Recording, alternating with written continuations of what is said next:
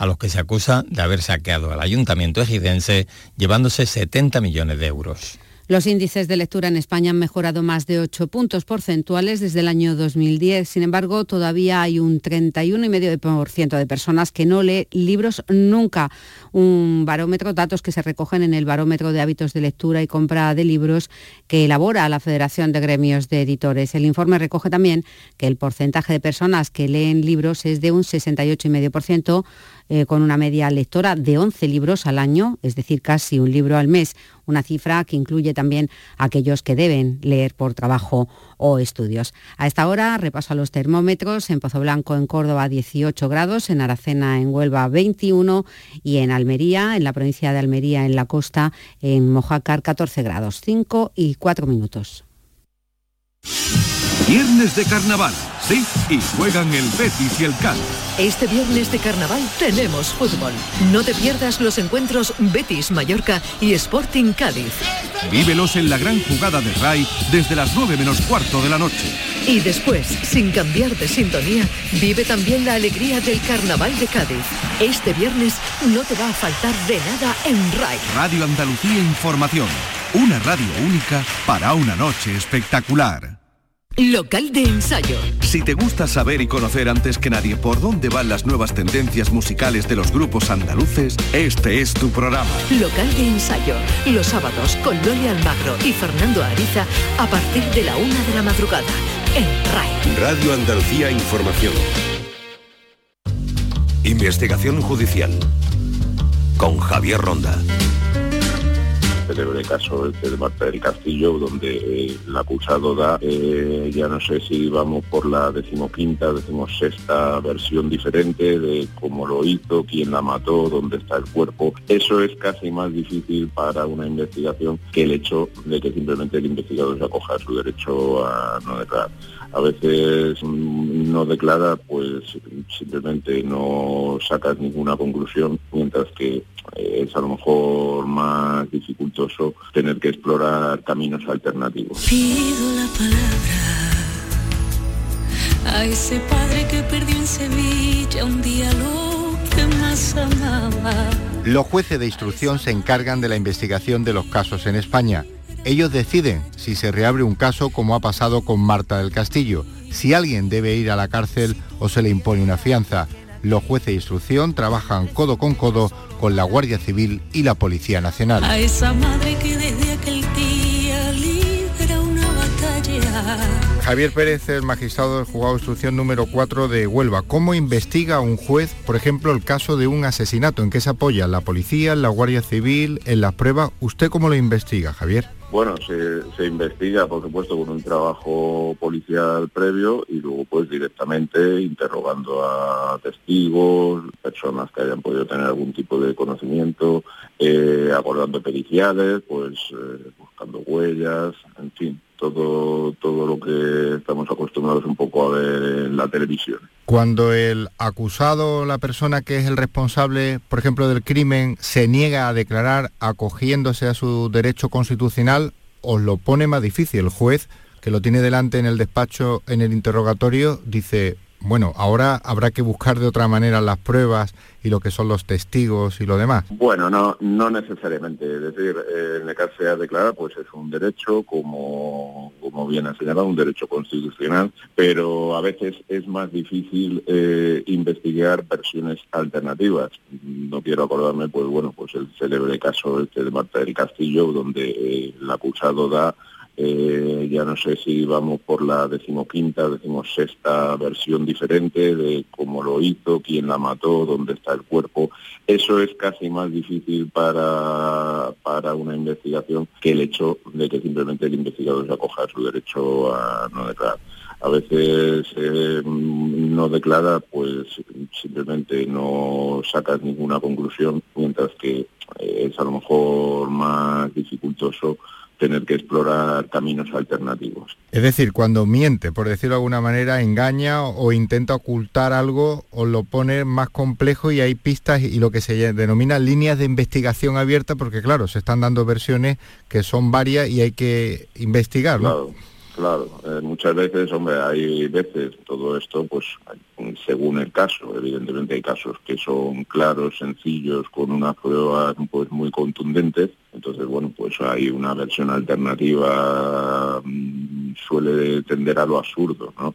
Sin embargo, hay otra serie de supuestos en los que a lo mejor, pues claro, hay que ver qué es lo que ha pasado ahí y a lo mejor pues la persona que está investigada está dando una versión que contradice a, la de la denuncia o a la del atestado policial y nuestra obligación es también examinar esa versión con, con absoluta pulcritud para hacer una buena investigación. No se pueden descartar de raíz ningún tipo de versión en una investigación a priori. Cuando ustedes investiga un caso, seguimos con el crimen, se apoya mucho lo que hace el trabajo de campo de la Guardia Civil, de la policía, los forenses, la inspección ocular. Digamos que ahí se juega prácticamente todo, ¿no? Lo que después va a llegar a juicio. Sí, evidentemente eh, no puede haber una buena instrucción si no existe un previo buen trabajo policial. Eso es evidente. Eh, los cimientos de una investigación judicial son una previa buena investigación policial. A veces la investigación policial es simultánea, comienza al mismo tiempo que, que, la, que la judicial, pero a veces mm, entra un tema en un juzgado de instrucción ya con un previo trabajo de la policía. Puede cuando este eh, trabajo previo es sólido, evidentemente la instrucción, la investigación a nivel judicial es mucho más sencilla. Si el trabajo previo pues tiene, eh, tiene digamos, alguna flaqueza o alguna debilidad, eh, luego a nivel judicial la instrucción es mucho más complicada y puede mm, llegar a un resultado que no es el, que no es el deseado. El juez de instrucción es quien envía a la cárcel a esa persona tras la petición del fiscal.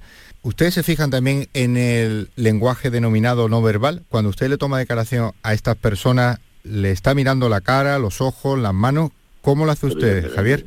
Sí, evidentemente, claro, claro, claro. Eh, son es un factor más, ¿no? El lenguaje no verbal pues es tan importante como o más que el verbal. Es decir, si una persona está declarando con convicción, con seguridad, con creyendo lo que dice, eh, eso se percibe. de la misma manera, pues se percibe, claro, con una cosa, una persona que esconde las manos, mira, mira hacia el suelo, eh, huye la mirada, está nervioso pues eh, eso también es un factor que se valora.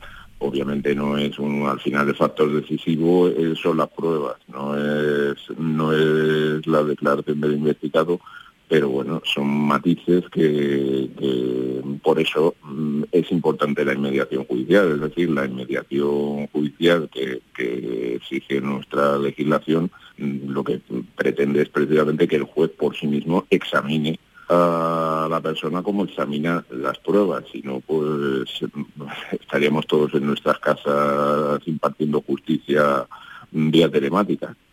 Javier, usted también eh, habrá notado en muchos casos que la persona que finalmente ha resultado la autora del hecho tiene lo que se denomina la mano del abogado o de la abogada. A la hora de declarar empieza a dar unas versiones que quizá no dio ante la policía o la Guardia Civil cuando estaba arrestado y ya en el juzgado, pues esas 72 horas después empieza a plantearlo de otra forma. Eso también lo percibe el juez de instrucción como usted.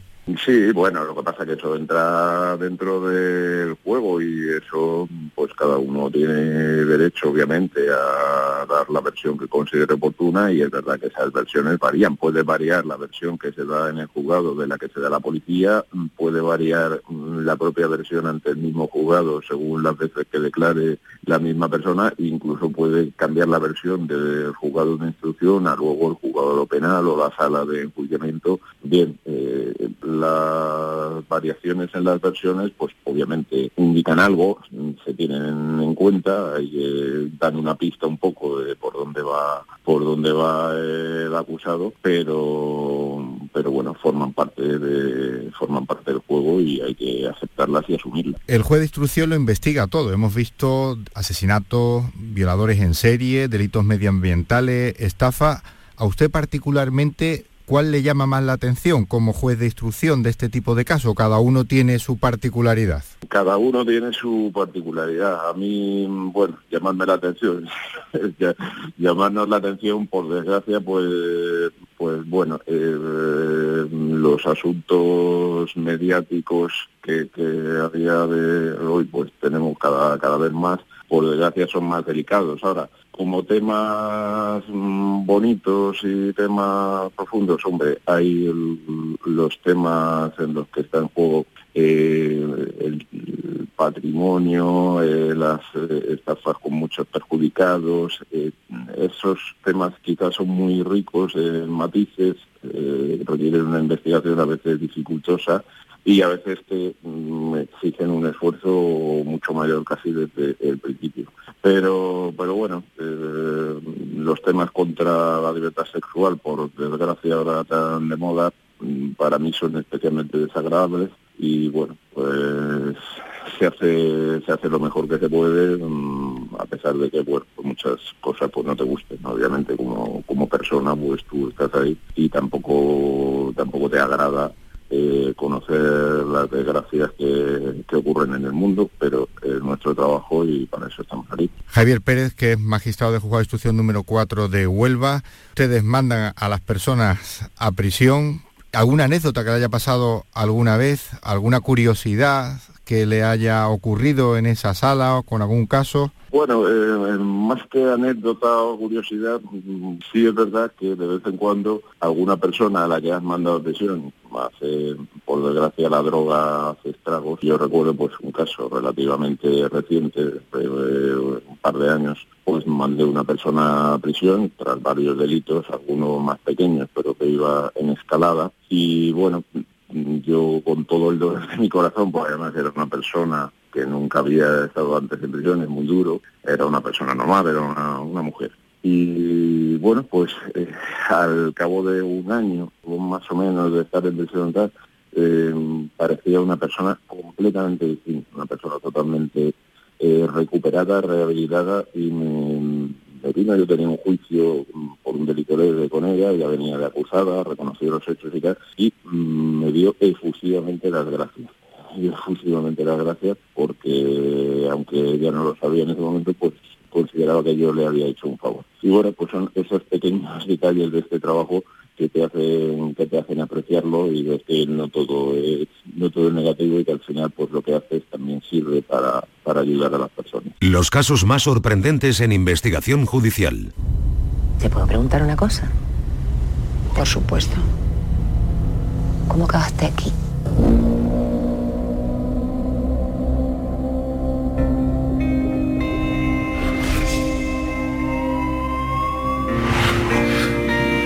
Conoce todo el mundo? El hierro es pequeño. ¿Dónde estaba? Estaba oculto en una cueva submarina. Nuestra primera hipótesis es Díaz, el padre de la novia. ¿Fuiste tú? No lo preguntas en serio. Comparece usted en calidad de investigado por un presunto delito de homicidio. Sé muy bien la fama que tengo en la isla. La gente cree que yo maté a Fran. ¿Y lo hizo? Lo ha hecho antes. Fue en la península. Usted y yo deberíamos colaborar. Tenemos mucho en común. Yo también sé lo que es llegar a esta isla y no caerle bien a nadie. Averigua quién es. ¿Cómo que quién es? Sí, la jueza, averigua quién es, de qué va. ¿De verdad que no sabes quién soy? ¡A cabrona! ¿Usted tiene hijos, señoría? Vamos a registrar el puerto. Sangre. Parece que tenía razón. ¿Sabes lo que me da más miedo? Que el asesino sea uno de nosotros. Busca al que está mintiendo y va a encontrar al asesino. Elena Alonso es magistrada de juego de instrucción de Coria del Río. Nada tiene que ver con lo que apreciamos en el cine, en la serie, del trabajo de lo que se ve en Estados Unidos, incluso en otros países, con lo que hace un juez de instrucción en España, ¿verdad, Elena? No, no, no tiene muy buenas, no, no, no tiene nada que ver. Es muy, diferente la realidad de lo que aparece tanto en las series como en las películas a lo que realmente es el trabajo del día a día. Aquí en España el juez hace otras cosas el de instrucción a lo que vemos en el cine. Sí, a ver, eh, principalmente nosotros trabajamos mucho en colaboración con policía, guardia civil, pero no es lo que aparece en las películas generalmente. No solemos salir a realizar actuaciones o lo que sea levantamientos de cadáver o actuaciones muy específicas. La instrucción se realiza mucho aquí en los juzgados de sede judicial y muy excepcionalmente es cuando se sale, a cosas muy esporádicas. Lo demás es todo con trabajo con coordinación, informes, declaraciones eh, es más o menos el trabajo que venimos realizando. Y el trabajo que hace el juez, sin duda, apoyado por los cuerpos y fuerzas de seguridad, por la policía judicial. ¿Cómo es el día a día de un juez de instrucción con estos cuerpos, con Guardia Civil y Policía Nacional? Bueno, yo siempre digo que al final todos trabajamos en el mismo barco y que es necesario que exista una coordinación.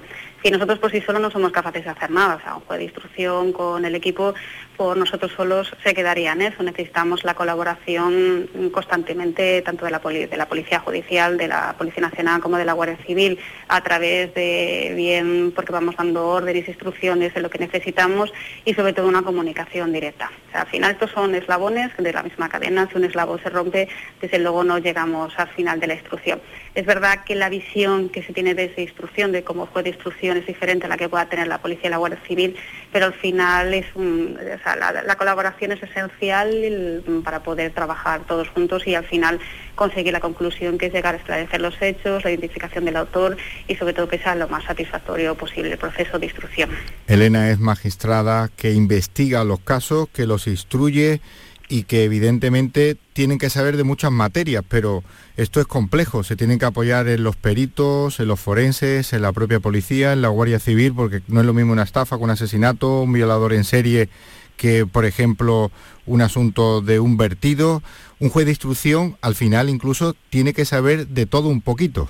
Sí, y eso nos obliga, bueno, pues a estudiar constantemente, a estar puestos muy al día, no solamente, bueno, pues de la legislación que va cambiando, de la jurisprudencia, eh, y luego de analizar toda la información que nos llega, porque al final nosotros buscamos la colaboración cuando hay que hacer informes periciales que son muy específicos, bien porque son a través de la Policía Judicial, a través, a través de servicios externos que se tiene contratado la Administración de Justicia, o bien incluso de los informes que los particulares, cuando hay una acusación particular, nos acaban presentando. Entonces, todo eso hay que estudiarlo y evidentemente tenemos que hacer un gran esfuerzo para poder llegar a entender eh, todo lo que nos están aportando. Hay veces que es sencillo y hay veces que no, está, no es tan sencillo como pueden ser los delitos económicos porque vemos una gran variedad de delitos mm, como establece el Código Penal y eso nos hace pues eso estar en constante estudio.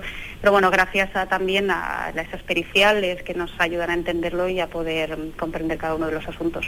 Desde luego la instrucción siempre manda el juez y es quien decide al final incluso sobre la libertad de las personas. Pero ya que ha mencionado, Elena, los asuntos económicos, qué gran transformación ha tenido los últimos años. Las redes sociales, también nuevos delitos, nuevas formas de acosar, de intimidar, pero sobre todo utilizar Internet para ganar dinero de forma ilegal cada vez es todo mucho más complejo. De hecho, las tecnologías traen cosas muy buenas, que la cosa, la parte mala que ha traído es que existe una parte del anonimato que nos hace que todo sea mucho más complicado llegar a conseguir cuál es la identidad del autor de, los hechos. Eh, se basan en esa, esa pantalla, ¿no? que siempre está por medio para poder llegar a averiguar quiénes son y desde luego ahí sin la policía judicial eso sería imposible. Nosotros no, no conseguiríamos llegar y hay veces que es muy, muy, muy complicado porque esta gente ya de los delitos a través de, Internet cada vez son más especializados y saben cómo conseguir saltarse de un país a otro, empiezan a llevarnos de un círculo a otro y a veces es muy, muy, muy complejo, la verdad. Cada vez las tecnologías traen pues en cosas mucho más complejas que nos hacen estudiar más en profundidad y sobre todo eh, tener que avanzar tecnológicamente y ellos siempre generalmente van por delante. Cuando usted tiene delante al acusado, le mira la cara, mira sus gestos, ese lenguaje no verbal, pero claro, con servidores en terceros países, con este tipo de fraude con sociedades interpuestas, es todo mucho más difícil. Incluso no sabe a quién interrogar, no sabe a quién poderle investigar la, lo que es la trama, claro. Y de hecho las investigaciones es complicado porque de inicio hasta que se consigue averiguar indiciariamente quién puede ser la persona autor responsable, luego empiezas a tomar declaraciones, eso te lleva a lo siguiente y a, a otras personas y es muy complicado. Hay veces que no somos capaces de llegar a descubrir de dónde viene y dónde procede por esos saltos que a veces eh, eh, que tienen de unas redes a otras y de unos países a otros y que acabamos perdiendo la pista o que se considera que acaban que se han cometido en otro país y que por lo tanto dejamos de tener jurisdicción. Los malos siempre saben lo que hace, pero para eso está la policía la Guardia Civil y ustedes, los jueces de instrucción. Elena, ¿alguna curiosidad que haya tenido en su trabajo diario? ¿Le ha llamado la atención alguna declaración alguna vez? de alguna persona que haya cometido un hecho delictivo grave o incluso anecdótico, alguna cosa que sea así curiosa? Bueno, a ver, al final de tantos años en la instrucción te encuentras de todo, ¿no? Es decir, del que llega, te dice que no declara y en el último momento te empieza a relatar absolutamente todo lo que ha sucedido ante la atenta mirada y perpleja de su letrado, que no sabe dónde meterse, y eh, como aquel que tiene esa capacidad increíble de mantener una versión y de, permanecer impune ante delitos muy graves que se haya podido cometer. Pero sobre todo así, la mayor anécdota es el que dice que no va a declarar o te está negando los hechos y de repente le haces la pregunta más eh, con menor relevancia para irle a ver si le puedes ir tanteando y a ver si puedes llegar al fondo del asunto y te acaba relatando todo, incluso se acaba autoinculpando de delitos que, por los cuales no estabais sentado y el letrado no sabe dónde meterse ni, ni qué hacer con él. Ustedes saben preguntar muy bien, ¿verdad, Elena? Hay que sacar la verdad y lo que pasó. Es decir, ¿tienen técnica, hacen cursos los jueces de instrucción que al final tienen que resolver sobre materia y asuntos que pueden ser pues de gran dimensión? Hombre, a ver, eh, existe la formación continuada por parte del Consejo, pero específicamente de esta materia, no, que yo recuerde, no tenemos ningún curso específico. Sí que es verdad que cuando estamos en la escuela judicial sí que se nos ofrece, bueno, pues eh, te enseñan ¿no? a poder trabajar, lo hacemos muchas prácticas, pero luego mm, nos basamos principalmente en la experiencia a lo largo de los años. Eh, al principio andas un poco más perdido, pero luego es verdad que acabas mm, sabiendo cómo tomar la declaración. Ellos vienen muy seguros con su versión, con su declaración, mm, con las preguntas cómo las tienen que responder, pero hay veces que eh, tú tienes que jugar con la sorpresa, buscar la pregunta que nos esperan, empezar a veces a dar rodeos hasta llegar hasta donde tú quieres para poder conseguir la verdad. Y eso es donde en esa improvisación es donde se consigue la mayoría de los resultados. Elena Alonso, magistrada, juzgado de instrucción, Coria del Río. ¿Es difícil engañar a un juez de instrucción? Ah, es una pregunta complicada. Evidentemente nosotros no tenemos, no tenemos telepatía para saber qué es lo que está pensando en ese momento y, probablemente nos equivocaremos muchas veces. No solamente es la declaración, un juez de instrucción al final valoras todos los indicios que tienes en ese momento y está claro que solo con una declaración no somos capaces de cumplir con el procedimiento, por eso es muy importante el resto de las diligencias que se practiquen. Y generalmente cuando estamos convencidos de, que todos los indicios nos llevan hasta, hasta un mismo punto, ahí es que es cuando se continúa con la instrucción. Engañar, pues evidentemente ellos quieren engañar, pero es complicado, pero por eso, porque hay más indicios y más pruebas diligentes que se practican y que generalmente sacan a la luz lo que realmente hay. Luis Miguel Jiménez Crespo es juez de instrucción en Torremolinos, en Málaga. ¿Cuáles son las habilidades y las técnicas que tiene que tener un buen juez de instrucción? Sobre todo la, técnica ya la enseñan desde el principio de la escuela eh, judicial, eh, pero sobre todo es eh, la técnica de, interrogatorio, tiene que saber muy bien, haberse estudiado muy bien el caso, porque no todos los casos, no todos los investigados y no todos los delitos requieren la misma, la misma técnica de investigación y el mismo tipo de preguntas. Así que lo fundamental es estudiarse bien el asunto eh, y luego pues tirar de, lógicamente de la, de la experiencia y eh, tener unas ciertas habilidades sociales, me refiero con ello a la, una mínima empatía, eh, para saber quién tienes delante y cuál pueden haber sido las causas y motivos del, del presunto delito que se le impute.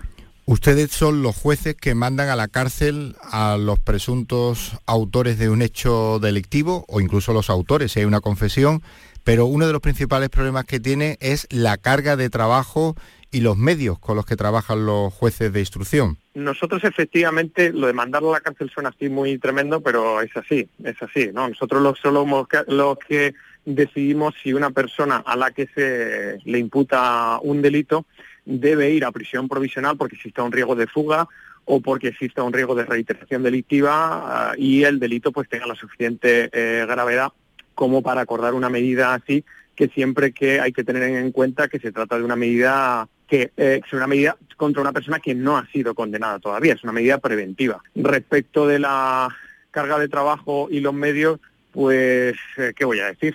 Eh, ¿Qué voy a decir? La carga de trabajo eh, en la Costa del Sol, bueno, en toda Andalucía.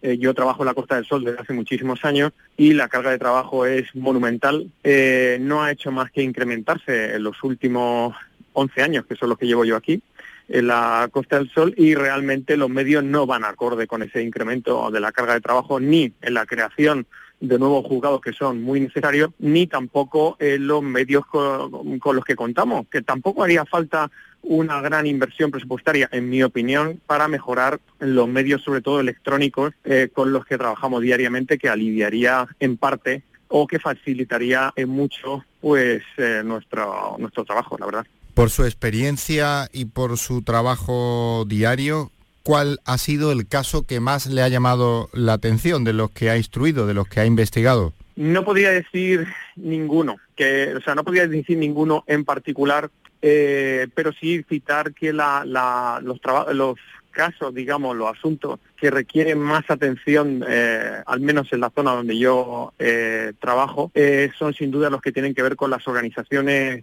criminales asentadas ya en la zona y dedicadas generalmente al, narcotráfico y al blanqueo de capitales. Son sin duda las investigaciones que más eh, esfuerzo requieren, tanto por la policía, que no olvidemos que son los que llevan el peso de la investigación, siempre con el control judicial, y también luego para el juez y para la oficina judicial, porque esto que generalmente, pues, dado también que estamos en la costa, requiere muchas veces la emisión de órdenes europeas de investigación al resto de los países europeos, comisiones rogatorias, etcétera, que pues retrasan en mucho siempre las investigaciones. Pero yo señalaría esos tipos de casos con como los que, digamos, eh, más significativos del trabajo que hacemos.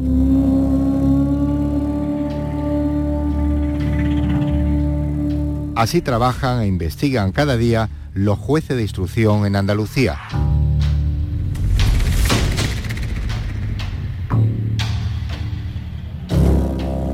Con acento de mujer, acércate a conocer cómo ven las mujeres el mundo. Desde su perspectiva, con sus reivindicaciones, sus preocupaciones y sus inquietudes. Con acento de mujer, los sábados a las 9 de la mañana con Toñi Merino en RAI. Siendo las 1 y 13 horas del día 20 de febrero de 2020,